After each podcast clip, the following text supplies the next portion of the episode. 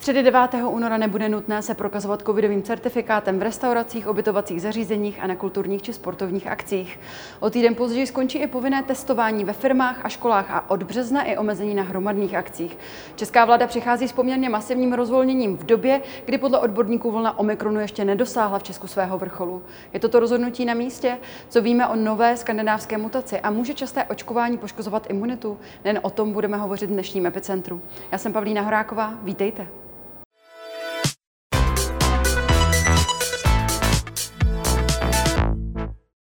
Dnešní díl pořadu Epicentrum natáčíme v Ústavu molekulární genetiky Akademie věd České republiky a naším hostem je molekulární imunolog, mikrobiolog a biochemik profesor Václav Hořejší. Děkujeme, že jste se na nás udělal čas a dobrý den. Dobrý den. Pane profesore, v neděli testy prokázaly 9060 nových případů covidu. Poprvé za tři týdny tedy jde o číslo menší než 10 tisíc. V mezidenním, eh, mezitýdenním srovnání je to dokonce pokles zhruba o 15 tisíc případů. V nemocnicích je s nákazou 2973 pacientů a z toho 192 ve vážném stavu. Eh, co na tato čísla říkáte? No, ono se určitě nedá příliš spolehat na to, jak je to v nějakém konkrétním jednotlivém dni. Může to být zítra eh, jinak a záleží hrozně na tom, jak moc se testuje, zvláště. A já bych chtěl upozornit ale na to, že ta samotná čísla těch počtů pozitivit nejsou to nejdůležitější. Nejdůležitější je, kolik lidí opravdu je nemocných, kolik přijde do nemocnice, případně kolik jich až umře. A Tahle ta čísla, ta důležitá čísla, ta následují eh, zvláště u té varianty Omikron a v té současné situaci s takovým dvou až tří týdenním spožděním eh, po té diagnoze. Takže my teď, když říkáme, kolik lidí je eh, v těch nemocnicích, což je dneska něco okolo třech tisíc, tak to odráží situaci, která byla před těmi dvěma až třema týdny. A tenkrát byly ty počty nižší, než byly třeba do včerejška nebo prostě do toho minulého týdne. Takže eh, je realistické očekávat, že za ty dva až tři týdny bude ta situace v těch nemocnicích pravděpodobně horší. A možná, že o dost horší, protože ta čísla před těmi třemi týdny eh, byla eh, násobně nižší, byly tři, byla tak asi třikrát nižší. Takže na to musíme být připraveni. Doufáme, že to tak zlé nebude.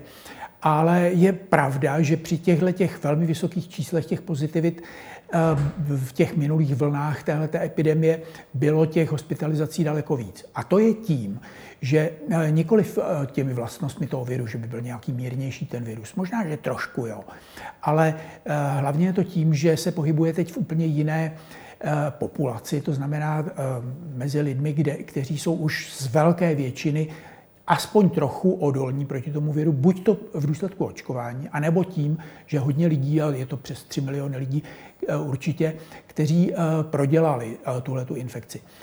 Takže v téhle populaci potom ten virus už nenadělá tolik škody právě proto, že velká většina lidí už aspoň trochu je chráněna těmi protilátkami a jinými zbraněmi imunitního systému eh, z, toho, z těch minulých setkání s tím virem, anebo s tou částí toho viru, která se používá při tom očkování. Mm-hmm. Jak jsem zmínila v úvodu pořadu, od středy si již nebude nutné prokazovat se certifikátem o očkování či prodělání nemoci a od příštího týdne se tedy ruší i povinné testování ve školách a ve firmách a skončit by měla také, taká, také omezení na hromadných akcích a od půlky března by to mělo být umožněno pro poloviční kapacity, od konce března už hromadné akce bez omezení. Premiér Petr Fiala zdůraznil, že k tomuto rozhodnutí dospěli po poradě s odborníky. Vláda si ale podle epidemiologa Rastislava Maděra ale názor té epidemiologické skupiny Národního institutu pro zvládnutí pandemie nevyžádala a sám se o té informaci dozvěděl až z médií. Předseda odborné společnosti infektologů Pavel Dlouhý to považuje za absurdní, že v České republice fakticky pandemii ukončil tedy soud. Je toto rozhodnutí podle vás opodstatněné a co můžeme očekávat? No já v souladu s tím, co říkají moji kolegové třeba eh, z toho Mezesu a, a nebo z iniciativy s nich, tak my si všichni myslíme, že to je předčasné, že to je riskantní a že ten risk sice může jakž tak žvít, ale je to opravdu, eh, já bych eh, si tohleto na svědomí nevzal.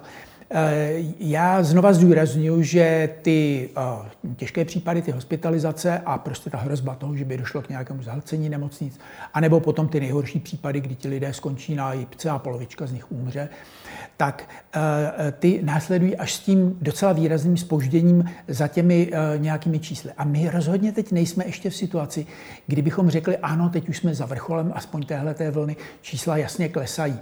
Eh, s tímhle rozhodnutím by se opravdu mělo počkat až do doby, kdy budeme vědět, že to opravdu jasně klesá, ty počty, že jsme na té sestupné části té křivky, eh, téhle, té, eh, doufáme, poslední vlny toho onemocnění a teprve potom s tím něco dělat. Já si myslím, že by se vůbec nic nestalo, kdybychom ty dva až tři týdny ještě počkali s, tím letím rozvolňováním. Ale zase na druhou stranu je pravda, že eh, to rušení těch omezujících opatření některých ve skutečnosti jenom jakoby legalizuje tu realitu, která je, protože ona ta opatření se stejně dodržují jenom uh, nedostatečně, lidi už jsou z toho unavení. Takže já si myslím, že té vládě možná přišlo docela vhod jako takové alibi to rozhodnutí toho soudu a, a už se s tím nechtějí zabývat. A myslí si, že tím vyhoví i názoru většiny lidí, kteří si myslí, že ta situace není tak hrozná. Možná, že tomu tak je. Já bych byl hrozně rád, kdyby se takové ty pesimistické předpovědi nenaplnily, ale jak říkám, je to riskantní. A v čem vidíte ty největší risky právě toho rozvolnění? Vy už jste některé zmínil, jsou to právě ty hospitalizace Největší riziko od samého začátku ve všech těch vlnách bylo, aby nedošlo k nějakému zahlcení nemocnic. Protože eh, samozřejmě je to tak, že eh, rozhodnutí o tom, jestli se budou uplatňovat nějaká omezující opatření, která budou mít negativní ekonomické a společenské důsledky, která na druhé straně budou bránit eh, nějakým těm zdravotnickým komplikacím, to znamená tomu, aby lidi moc neumírali, aby eh, nebyli nemocní a chyběli v práci a hlavně, aby eh, nezahlcovali ty nemocnice, což je zásadní problém. Tak rozhodnutí o tom, co je v nějaké dané situaci menší zlo. To znamená, jestli to, že bude víc lidí v nemocnicích, bude jich víc umírat, anebo to, že eh, se budou, hm, že budou zavřené restaurace, že spousta lidí, kteří eh, působí v některých zaměstnáních, tím bude ekonomicky trpět. Takže tohle je vrcholně politické rozhodnutí, samozřejmě. A teď záleží na tom, eh, na tom posouzení těmi lidmi, kteří to mají na starosti, co zvolí, že je menší zlo. Kdyby to bylo tak, že by tahle ta nemoc měla smrtnost takovou, jako kdysi nějaké ty mory eh, ve středověku, tak by vůbec nebyla žádná diskuze o tom. Prostě kdyby tady umíralo 30% lidí, tak eh, by se nikdo vůbec nebavil o tom, co je větší zlo. Na druhou stranu, je, kdyby to, bylo, to mělo vlastnosti takové, jako je běžná chřipková epidemie, tak by to taky nebyla žádná e, otázka. Prostě taky se nic nedělá, když je normální chřipka. No a ten, tahle ta nemoc, ten COVID-19, to je tak něco mezi. A teď je to samozřejmě eh, otázka, jak je. Určitě to bylo tak, a to, to vím úplně jasně, že v těch minulých vlnách opravdu jsme dvakrát jsme už byli na hraně kolapsu našich nemocnic. A jenom to, že to naše zdravotnictví a ty nemocnice jsou tak robustní, že máme dostatečně velké kapacity, dobré vybavení, kvalitní lidi, tak se to nestalo. A byli jsme opravdu na hraně, už se převáželi ti lidé prostě o stovky kilometrů dál, už se nevešli na ty jípky a podobně. E, takže e, to, že eh, eh, tady eh, se nějak rozhodne, řekněme riskantně, je, jak říkám, politické rozhodnutí a uvidíme, jak to dopadne. Hmm.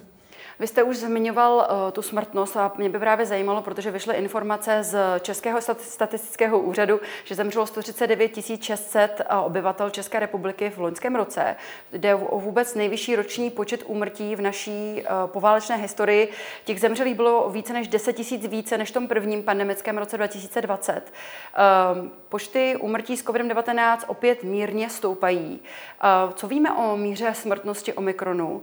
Protože američtí vědci ještě v půlce ledna tvrdili, že Omikron zabíjí o 99% méně než Delta.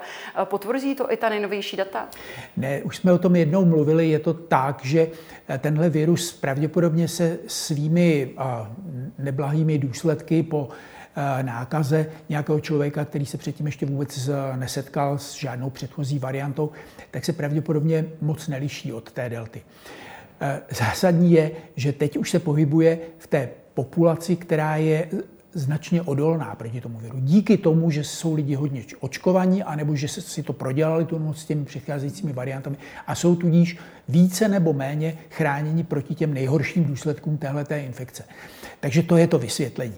Rozhodně to není tak, že eh, teď tady máme nějakou hodnou variantu, která už nám nic neudělá.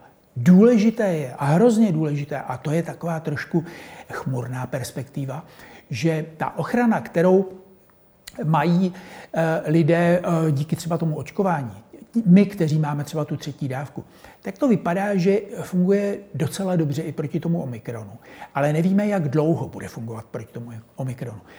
Eh, zatím to vypadalo třeba ze země, která začala nejdřív s podáváním té třetí dávky, což je Izrael, že to po několika, po takových čtyřech až pěti měsících začne výrazně klesat, ta odolnost. S tím omikronem zatím nemáme zkušenosti, protože ten je s námi tady příliš krátkou dobu, takže nevíme. Možná, že to bude eh, kratší dobu, možná, že delší dobu, to nevíme. Ale eh, eh, takže musíme být připraveni na to, že ten virus, ten s námi tady zůstane. A to proto, že i lidé, kteří jsou očkovaní, a dokonce i ti, kteří to prodělali s těmi předcházejícími variantami, tak mohou být znovu infikováni. Ale jsou jenom infikováni, prostě infikováni. To, že zůstane ten virus jenom na té nosní sliznici a v naprosté většině případů e, nespůsobí žádné vážné onemocnění. Ale ti, kteří jsou e, takhle infikováni, ani o tom neví, protože jim nic není, tak to šíří zase do svého okolí. No a v této situaci, když si představíme, že za několik eh, měsíců by výrazně poklesla ta ochrana, ten ochranný účinek těch protilátek vyvolaných očkováním nebo proděláním nemoci, tak v této situaci potom bychom se mohli dočkat toho, že zase začne eh, počet těch eh, eh, těžkých případů a těch hospitalizací stoupat a mohli bychom tady mít další vlnu. To je reálné nebezpečí. Pravděpodobně to tak bude. A můžeme se bavit o tom, co se proti tomu dá dělat. Vy jste tady zmínila taky ten počet těch takzvaných nadúmrtí. To je potřeba zdůraznit. U nás v těch posledních x letech, 20 letech, umíralo každým rokem kolem 100 tisíc lidí eh, ročně. A v těch eh, předcházejících dvou letech právě zásluhou eh, téhleté epidemie to bylo o 30 až 40 tisíc lidí víc. To je velmi mnoho. To je, to je o třetinu až o téměř o polovinu víc, než je ten normální stav.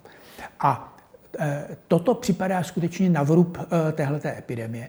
Velká většina z těchto těch umrtí je dána tím, že jsou to lidi, kteří umřeli buď přímo teda na, na ty důsledky eh, téhleté nemoci, nebo tahle ta nemoc eh, byla takovým posledním hřebíčkem pro lidi, kteří už byli nějak eh, více nemocní.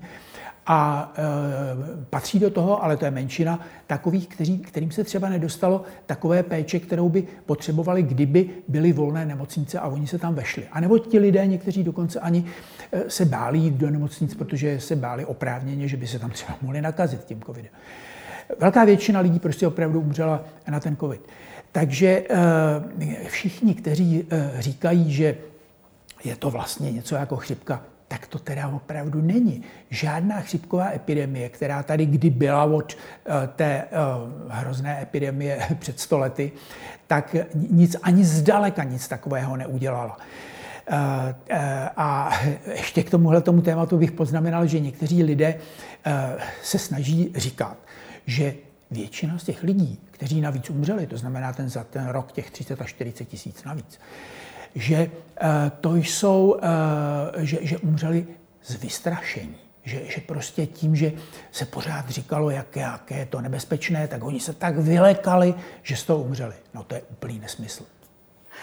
Eh, pojďme zůstat na chviličku ještě u té imunity, kterou vy jste zmiňoval. Eh, přece jenom ten příchod Omikronu zbuzoval naděje. I když vy jste už vysvětlil, že Omikron není nějaký slabší virus nebo něco takového, přesto se eh, doufalo, že by to mohl být právě, že by Omikron mohl být tou poslední masivní vlnou viru SARS-CoV-2, že poslouží k imunizaci těch dosud neočkovaných a ukončí tak tu pandemii koronaviru. Mě by zajímalo podle těch dostupných dat a podle vašeho názoru, udělá, pane profesore, Omikron tečku za tou pandemií? Je pravda, že to, že e, je tady teď ten omikron, který je hodně nakažlivý, který rychle projde celou tou populací, tak skutečně bude mít aspoň dočasně tenhle ten, řekněme, pozitivní efekt. To znamená, že lidé, kteří jsou očkovaní nebo kteří už to prodělali a teď se setkají s tímhle tím virem znova, ty důsledky toho nového setkání budou, jak už jsme říkali, e, mnohem mírnější, než kdyby se s tím setkala ta takzvaná naivní populace, která se ještě s tím virem vůbec nesetkala. Takže eh, to bude něco takového, jako kdyby to byla nějaká další eh, očkovací dávka, to, to setkání s tím virem. Takže takhle to, takhle to skutečně je.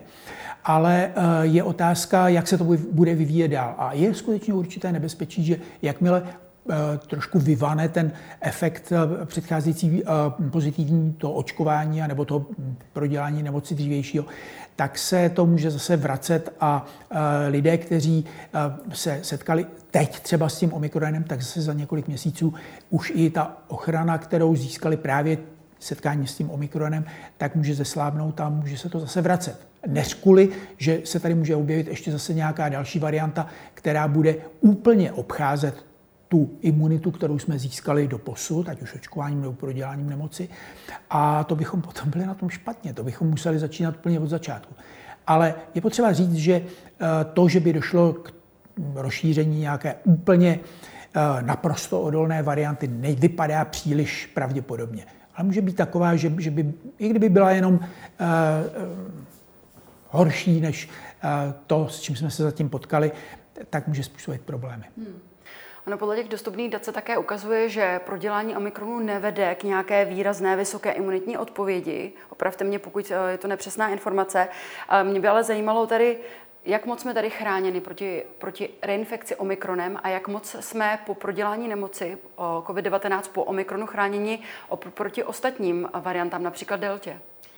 Dá se říct, že eh, jsme chráněni, my, kteří máme eh, tři dávky očkování, tak jsme doposud docela dobře chráněni i proti omikron. Teda, teda ne proti té vlastní infekci, ale proti té nemoci.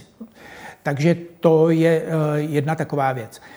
Eh, další věc je, že nás docela překvapuje, že najednou vzrůstá opravdu výrazně počet těch reinfekcí omikronem. To znamená, lidi, kteří to prodělali s těmi předcházejícími variantami, včetně delty, najednou dostávají, jsou infikováni a dokonce můžou skončit i v nemocnici po infekci tím omikronem. Takže to ukazuje, že je tahle ta nová varianta eh, o tolik eh, odlišná od těch předchozích, že eh, uniká částečně té ochraně, která byla získaná proděláním, dosavadním proděláním a je potřeba s tím počítat.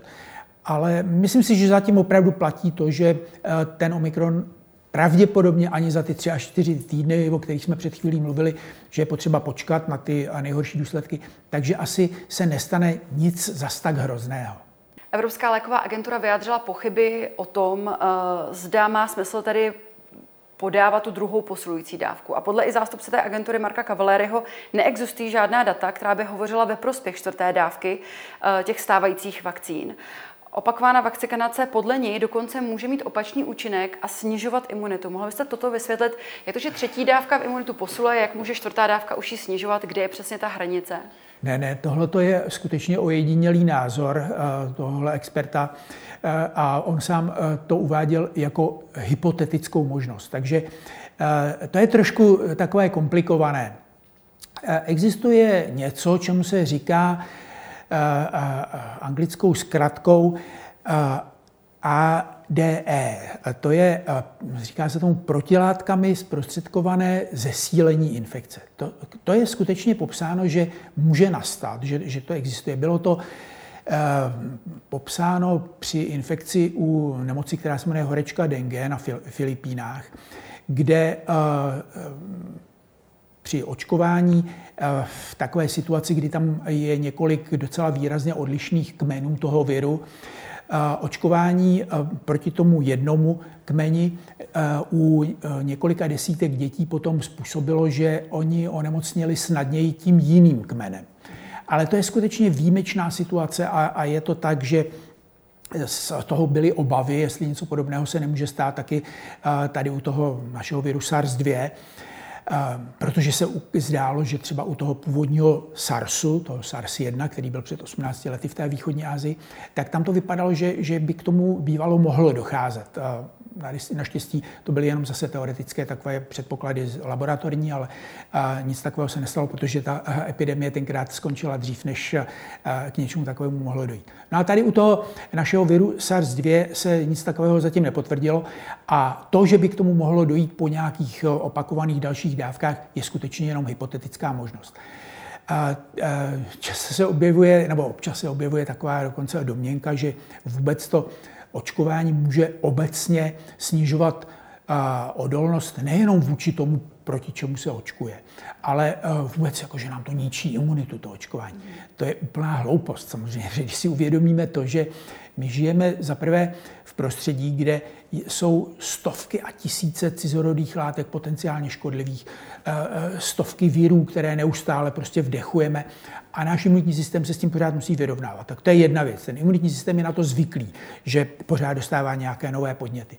Za druhé, eh, když si uvědomíme, že malé děti jsou očkovány, povinně očkováni proti devíti takzvaným dětským nemocem, najednou v podstatě, tak a nic jim to neudělá, tak eh, to, že bychom eh, měli nějak trpět tím, že eh, očkujeme třetí nebo čtvrtou dávkou proti jednomu viru, je opravdu jako v podstatě nesmysl. A hlavně, hlavně nic takového se nepozoruje, je to hloupost. Asi to vzniklo z toho, že si lidi špatně přečetli závěry třeba jedné studie, která říkala, že ty, že, že množství protilátek, které se Eh, získá po imunizaci buď to třetí dávkou, anebo v Izraeli a v některých dalších zemích už začali v omezené míře aplikovat tu čtvrtou dávku. Takže to množství těch protilátek po té čtvrté dávce je nižší a dokonce výrazně nižší, než které bylo po těch předcházejících dávkách. To ale neznamená, že to snižuje eh, eh, tu očkovací nebo, nebo tu protekční aktivitu nebo, nebo tu schopnost. Znamená to prostě jenom, že eh, při těch dalších dávkách už ten imunitní systém eh, reaguje trochu jinak, už je jakoby saturovaný těmi protilátkami a už to eh, považuje za zbytečné, aby to udělal daleko víc. To je takové spíš hypotetické vysvětlení, ale tím jenom chci říct, že úvahy o tom, že očkování nějak nám poškozuje imunitu, je úplně zcestné. Mm-hmm. Moderna zkouší novou specifickou vakcínu přímo proti Omikronu. Bohužel ty výsledky jsou zatím spíše zklamání, protože se ukazuje, že chrání úplně stejně jako ty dosud používané vakcíny. Mě by zajímalo, jaká úskalí vidíte eh, v těch, u těch nově připravovaných vakcín proti koronaviru a jeho variantám. No to je právě velice zajímavé, že teď, když se zkoušela ta vakcína proti tomu omikronu přímo, tak jak jste říkala, eh, že eh, se ukázalo, že ten ochranný účinek není větší než po té třetí dávce proti eh, těmi, těmi starými vakcínami. To je docela dobrá zpráva totiž, protože to ukazuje, jak jsme už tady několikrát řekli, že ta třetí dávka chrání docela dobře proti tomu omikronu. A možná, že se ukáže, že ta ochrana proti tomu omikronu trvá docela dlouho. My tak jako opatrně říkáme na, základě těch minulých zkušeností s těmi první a druhou dávkou, jak chránili proti těm předcházejícím variantám, tak e, že e, jsme čekali, že ta, s tou třetí dávkou to bude taky tak, že po nějakých dvou, třech měsících už to začne klesat. Ale možná, že ne. Možná, že ta e, imunita právě tím, že se, se dali tři dávky a každá ta dávka eh, na základě těch docela složitých imunitním mechanismů, které rozhodují o tom, jaké protilátky, jak účinné, proti jaké části toho viru eh, eh, se vytvářejí, tak to možná vede k těmhle těm pozitivním koncům, že ta třetí dávka i proti tomu téhleté dost odlišné variantě, kterou je Omikron, bude dlouhodobě fungovat. Já se na to těším, že to tak bude. Mm-hmm. Eh, z některých předběžných údajů analýzy Národního institutu pro infekční choroby v Japonsku vyplývá, že ta virová nálož u Omikronu dosahuje vrcholu až šestý den, což se může zdát problematické vzhledem k tomu, že eh, jsme nasadili tady karanténu izolaci jenom těch pět dní. Um, názor na to uh, sdílí podobný i Marian Hajduch z Ústavu molekulární a translační medicíny. Na svém titulu napsal, v Izraeli zjistili, co dávno víme, že zkrácení izolace na pět dní nefunguje. Většina lidí zůstává AG pozitivní a infekčních. To v Česku jsme mazenější, po pěti dnech na výstupu z karantény, izolace nedáme test a problém je vyřešený. Do práce se tak vrací nakažené osoby a dále šíří infekční nemoc. Měla by se tedy uh, karanténa izolace podle vašeho názoru prodloužit podle těchto dat? Jak, jak hodnotíte tento výstup? Ano, jakmile máme takováhle data docela spolehlivá, tak bychom se jimi měli řídit, ale jak to vidíme, eh, prostě tahle vláda eh, sice říká, že naslouchá odborníkům, ale když se na to podíváte, tak v těch poradních orgánech Eh, ve kterých je teď eh, několik desítek lidí, což nemůže takhle fungovat. A dobře víme, že eh, ti lidé, kteří jsou z té skupiny MEZES nebo z té iniciativy sníh, tak jednohlasně říkají, že na jejich mínění se prostě nedá, ačkoliv jsou třeba členy těchto těch oficiálních poradních orgánů nynější vlády. Takže já si myslím, že opravdu nějak se tahle vláda rozhodla jít cestou toho, neblahou cestou toho takzvaného promořování. A že si myslí, že je to přijatelné a že ta, to, to rozhodnutí o tom, že je menší zlo, když bude víc lidí v nemocnicích, když víc lidí umře, takže to je menší zlo, než kdybychom dál dělali nějaká omezení a, a poškozovali ekonomiku a poškozovali společenský život. Jak říkám, tohle je politické rozhodnutí. Já, kdybych měl tu zodpovědnost, tak by bych byl opatrnější, ale nebudu to zase tak vehementně kritizovat, protože skutečně zatím to vypadá, že eh, se zatím katastrofa žádná nekoná. Ale tu karanténu byste tedy prodloužil třeba na 6-7 dní, co by bylo adekvátní? Eh, já si myslím, že by měla být desetidenní, tak jak to původně bylo a, a to vypadá, že opravdu u toho Omikronu je to možná ještě výraznější ten posun v tom vrcholu té infektivity než u těch předcházejících variant. Mm-hmm. Pojďme se podívat na novou subvariantu Omikronu. Desítky zemí pro, po celém světě už hlásí, že se u nich šíří varianta, která dostala jméno BA2. Říká se ji také mimo jiné skandinávská, někteří nazývají dánskou. Zkušenosti z některých států tedy naznačují, že má proti tomu původnímu Omikronu jakousi evoluční výhodu. Mě by zajímalo, v čem ta její evoluční výhoda spočívá. Pro všechny viry, jakmile se objeví prostě nějaká epidemie a je to virus, který mutuje, tak eh, zásadní výhodou pro každou novou variantu je, jestli je infekčnější. To je to úplně zásadní, naprosto nejdůležitější. Takže prostě jestli eh, má vlastnosti takové, že se váže tím svým S-proteinem, takovou tou špičkou, co má, na ten svůj takzvaný receptor, to znamená eh, molekulu na povrchu těch infikovaných buněk, to je taková ta taky známá to AC2, tak jestli se váže silněji a, a vydrží tam déle a rychleji proniká ten virus do té buňky, tak je infekčnější a prostě vyhraje v soutěži s tou méně infekční variantou. To jsme tady už zažili asi čtyřikrát.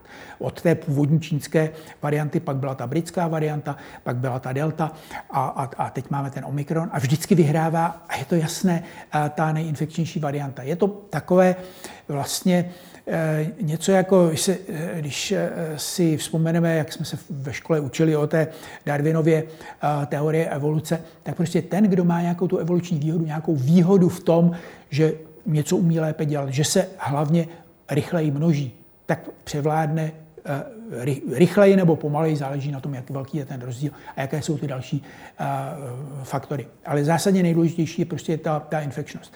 Někdy si lidi také říkají, a je to pravda, že u mnoha nemocí po velmi dlouhé době došlo třeba k tomu, že onemocnění, které bylo původně hodně nebezpečné, hodně lidí na něj umíralo, tak po delší době se to ustavilo tak, že eh, převládla nějaká varianta, která byla mírnější a která zabíjela méně těch lidí. To dává určitý smysl v tom, že eh, v zájmu toho viru nebo nějakého toho mikroorganismu není zabíjet si toho svého hostitele, protože kdyby mm, zabíjel 99%, tak, tak by se dlouho neudržel, protože si, by si vyhubil všechny tyhle ty svoje hostitele.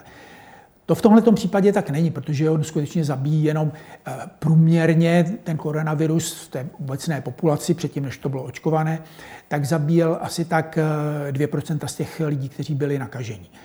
Eh, což je zanedbatelné vzhledem k tomu, že těch 98% mu pořád ještě zbývá. Takže tohle roli nehraje a hraje jedině roli prostě ta vysoká infekčnost. Hmm. Ta infekčnost u té, skandinávské, myslím, je jedna a půl více než, eh, než u Omikronu.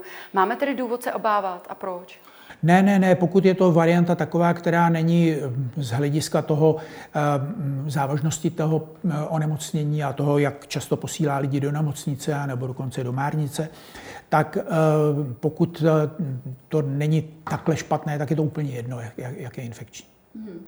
Pro mnoho odborníků, a to nejen v našem pořadu Epicentrum, je jakýmsi zlatým grálem to proočkovat celý svět. Ale já jsem poslouchala váš rozhovor pro uh, britské listy, kde vy jste uvedl, že není správný ten argument, když budou všichni na světě očkovaní, takže se zamezí vzniku dalších variant. Mohl byste toto uh, pro nás vysvětlit? Bohužel to je pravda, protože, jak jsme už tady v tom rozhovoru uh, říkali, očkování těmi současnými vakcínami, které se podávají do svalu, tak eh, nevyvolává, tak vyvolává eh, dobrou ochranu proti tomu těžšímu průběhu onemocnění, eh, proti hospitalizaci a umrtí. Tam je to dobré, ale nevyvolává to dobře imunitu proti té vlastní nákaze na těch sliznicích nosu a, a řekněme už prostě horního traktu dýchacího. A tudíž není možno dosáhnout takové té klasické, jak se říká, kolektivní imunity. Protože pořád ten virus, když si představíme, že, by, že bychom všichni už byli prostě odolní proti průběhu té nemoci a jenom si to předávali prostě eh, na, na té sliznici, tak by toho viru tady klidně mohlo být libovolné množství a nikomu by neublížil. My takové viry máme, tě, těch tady koluje spousta, takové ty, co způsobují to běžné takzvané nachlazení, tak to je, to je přesně ono. Ty taky původně začínaly jako něco horšího a nějak to nakonec skončilo takhle dobře. Tenhle ten možná skončí po 20 letech taky tak. V 20 letech, pane profesore, to není úplně pozitivní no, výhled. Ne, no ne, jako, jako pokud mezi tím v té době eh, to bude způsobovat jenom jako mírné respirační nějaké onemocnění, tak se s tím dá žít. Samozřejmě takové, které... Eh, ono, ono není taky žádná radost, když dostanete jako to, čemu říkáme běžně viróza, ležíte s tím eh, tři, čtyři dny v, v posteli a máte horečky, tak to taky není nic příjemného. Takhle to klidně může být a bude to prostě o něco horšího. Na druhé straně to je další věc, které jsme se ještě nedotkli, že doufáme, že eh, brzy se dočkáme eh, léků proti téhle nemoci, to znamená nějakých antivirotik, které, eh, která prostě sníte pilulku, když, když uvidíte, že, že jste pozitivní, nebo že, už začínáte mít nějaké příznaky, sníte pilulku pak slovidu a, a, a bude vyřešeno. Takže to já věřím, že, že něco takového bude a že se toho brzy dočkáme. Ale teď jsme to nějak zamluvili. Pojďme se vrátit do toho světa, do toho proočkování světa. Jestli vidíte tedy hodnotu v tom, je to důležité proočkovat ty země třetího světa? Takže eh, právě v důsledku toho, že ty očkovací látky, které zatím máme, nejsou schopny navodit takzvanou slizniční imunitu. To znamená to, aby ten virus se vůbec neuchytil ani na těch sliznicích nosu. To by bylo ideální, kdy, kdyby tohle to bylo. Ale s, součas, s tím současným typem očkovacích látek to tak není. Museli by se vyvinout, pracuje se na tom, už dávno se na tom pracuje, třeba u vakcín proti chřipce, aby se udělaly takzvané slizniční eh, vakcíny. To znamená takové, které by se aplikovaly formou spreje do nosu třeba. To je podobná cesta, jakou se dostává ten virus taky do našeho organismu. A potom skutečně vzniká takzvaná slizniční imunita, která je založena na eh, takzvaných slizničních protilátkách typu IgA. A ty opravdu zabraňují tomu, ty, ty jsou tam na povrchu těch sliznic, zabraňují tomu viru, aby si tam sednul na ty buňky a, a e, způsobil to onemocnění. Takže e, vývoj těchto těch vakcín bohu, bohužel zatím není příliš úspěšný. Existuje jedna proti chřipce, která je i schválená, ale e, není to z jiných důvodů zatím příliš používané. A doufám, že se třeba něco takového taky podaří. Hrozně se na tom pracuje a je to taková trochu pozitivní stránka celé téhleté situace, téhleté epidemie, že eh, se zmnohonásobilo vůbec úsilí eh, o vývoj kvalitních vakcín nejenom proti eh, tomuhle tomu viru, ale proti podobným virům, proti respiračním virům, které, které způsobují třeba i tu chřipku, což vůbec není jednoduché onemocnění a musíme mít pořád na paměti, že se může vyskytnout i třeba u té chřipky takový kmen, který před těmi stolety zahubil asi 50 milionů lidí. To byla ta takzvaná španělská chřipka. Takže eh, to je vlastně trošku pozitivní v tom, že teď jasně vidíme, co ještě všechno nevíme, co neumíme, že neumíme udělat eh, dobré slizniční vakcíny a eh, doufáme, že to bude takový bonus v, tomhleto, v této jinak nepříjemné situaci. I s tím, co jste vše tady popsal, tady ale má smysl očkovat ty země třetího světa? Má smysl očkovat co nejvíc proto, aby se co nejvíc lidí chránilo před tou nemocí, před eh, tím těžkým průběhem, před tím umrtím. To je to nejdůležitější. Ale eh, v situaci, kdy nebude možno navodit tu eh, opravdu účinnou slizniční imunitu, tak každá varianta, která v této populaci, kde to bude cirkulovat, bude mít nějakou evoluční výhodu oproti té majoritní, té, té převládající variantě. A ta hlavní uh, výhoda pro tu takovouhle hypotetickou novou variantu by byla, aby co nejvíc unikala těm protilátkám, uh, které jsou získané očkováním. Takže to je opravdu to největší nebezpečí, kterého se můžeme dočkat. A je docela pravděpodobné, že Eh, to přijde někdy. Doufejme, že to přijde až v době, kdy už budeme mít ta účinná antivirotika, nebo kdy budeme mít třeba tu účinnou eh, slizniční vakcínu nějakou. Ale eh, to, že se, že se k tomu schyluje, je jasně vidět už z toho Omikronu. Ten Omikron, to je varianta, která je na půl cesty k tomu. To znamená, ona opravdu z poloviny uniká těm dosavadním protilátkám. Uniká eh, velmi dobře většině těch terapeutických takzvaných monoklonálních protilátek, takže ty na něj už nefungují. Takže to je taková předzvěst toho, co může přijít ještě horšího, že to bude unikat úplně. A to bychom potom museli začínat úplně od začátku s novými, uh, úplně novými vakcínami a uh, jak říkám, doufáme, že mezi tím přijdeme na něco, co tomu zabrání. A to je jediná naše šance, nebo musíme, musíme čekat tedy na tu náhodu té přírody, a nebo můžeme proto něco udělat i my? My, my proto samozřejmě eh, děláme, intenzivně se pracuje na všem možném. Eh, to nebezpečí, o kterém tady mluvíme, eh, toho jsou si všichni dobře vědomi. A pracuje se na vývoji těch slizničních vakcín, pracuje se na vývoji účinných antivirotik. Mimochodem, ten Paxlovid zatím vypadá, že takové jediné účinné antivirotikum. To vypadalo, že je z 90% účinný.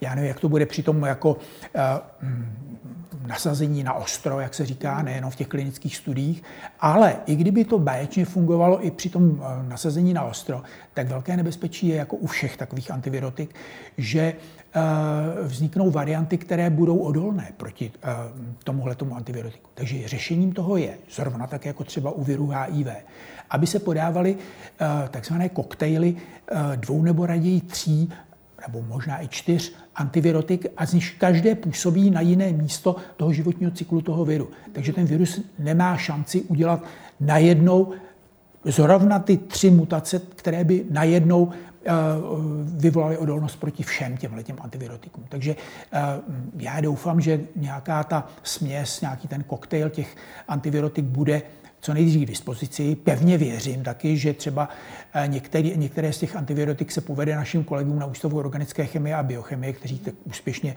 eh, eh, se účastnili těchto těch snah u toho viru HIV.